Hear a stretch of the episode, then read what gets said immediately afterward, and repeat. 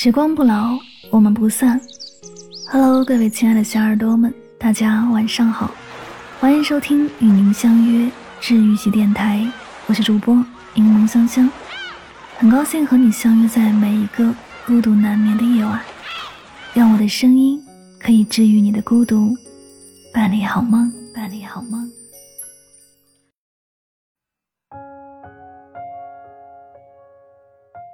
我从小就有个纠结症，类似于印有大嘴猴的铅笔盒与印有 Kitty 猫的铅笔盒选哪种？类似于是买带有蝴蝶结的头绳，还是带有卡通玩偶的发卡？类似于晚上是吃面条还是米线，都会让我纠结犹豫半天。而当这种选择题发生在爱情与事业之间时，我就更加两难。我与男朋友相恋四年，几乎从未红过脸、吵过架。我做事大大咧咧，而他性格比较温吞，恰好能包容我。毕业的时候，我们遇见了很多毕业情侣都会面临的问题。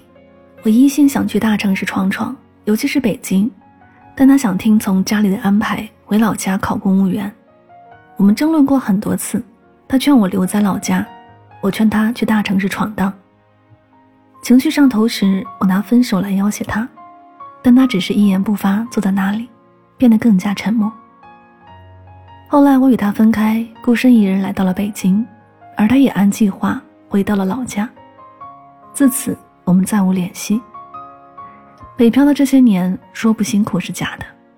以前我一有不顺心的事情，就会向他诉苦，可是现在一扭头，不是满脸严肃工作的同事，就是出租屋的冰冷墙壁。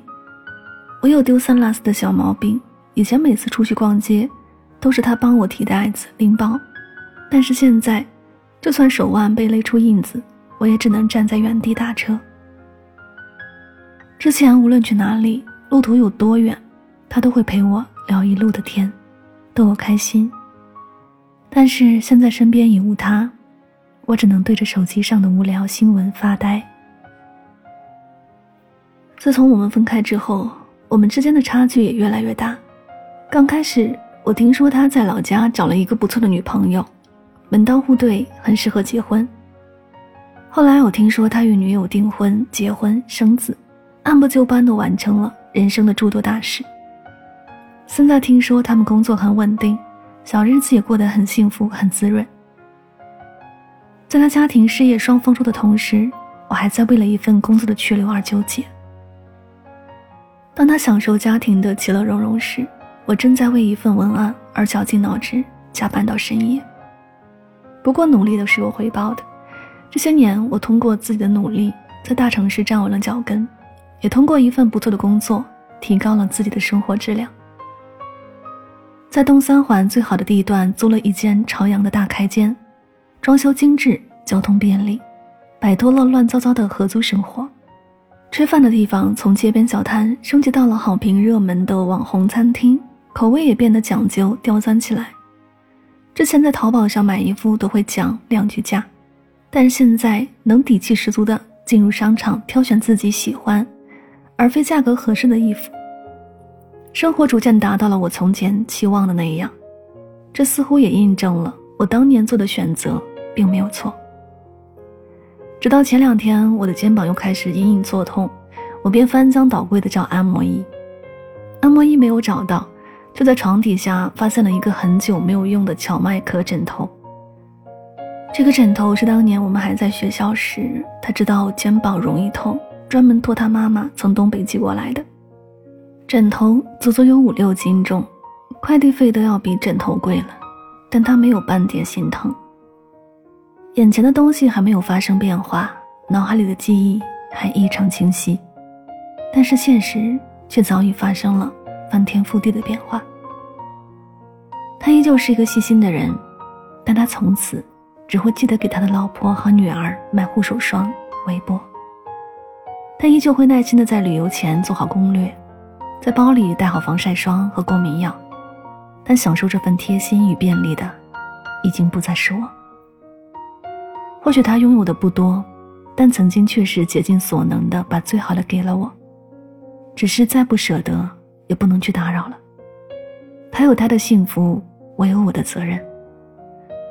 如今回头看看，或许当年爱情与事业的冲突没有那么大，我们之间的矛盾也没到没有解决方法的地步，只是我们都太害怕牺牲掉自己的人生，对未来太没有安全感，所以极端的做了选择。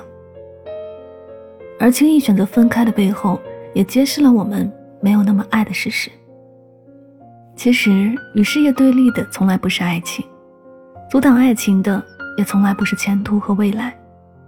能把两者放在一起做比较、做取舍，都是因为没那么重要罢了。如果让我们再重新选择一次，我想我们还是会做出一样的选择，因为我们真正在意的，始终还是自己。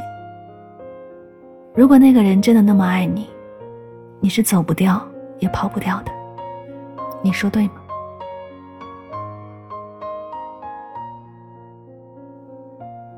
这里是与您相约最暖时光，我是主播香香。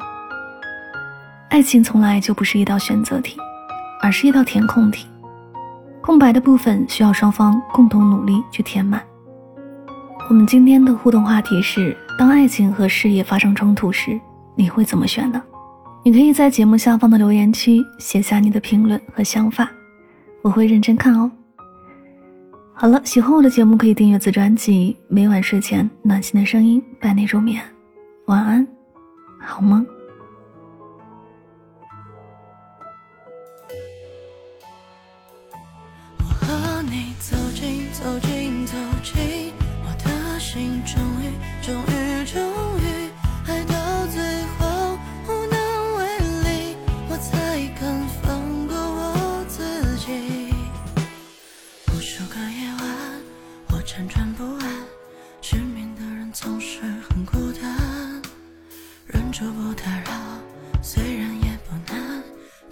星空了一半，从无话不谈到无话可谈，我们之间少了新鲜感。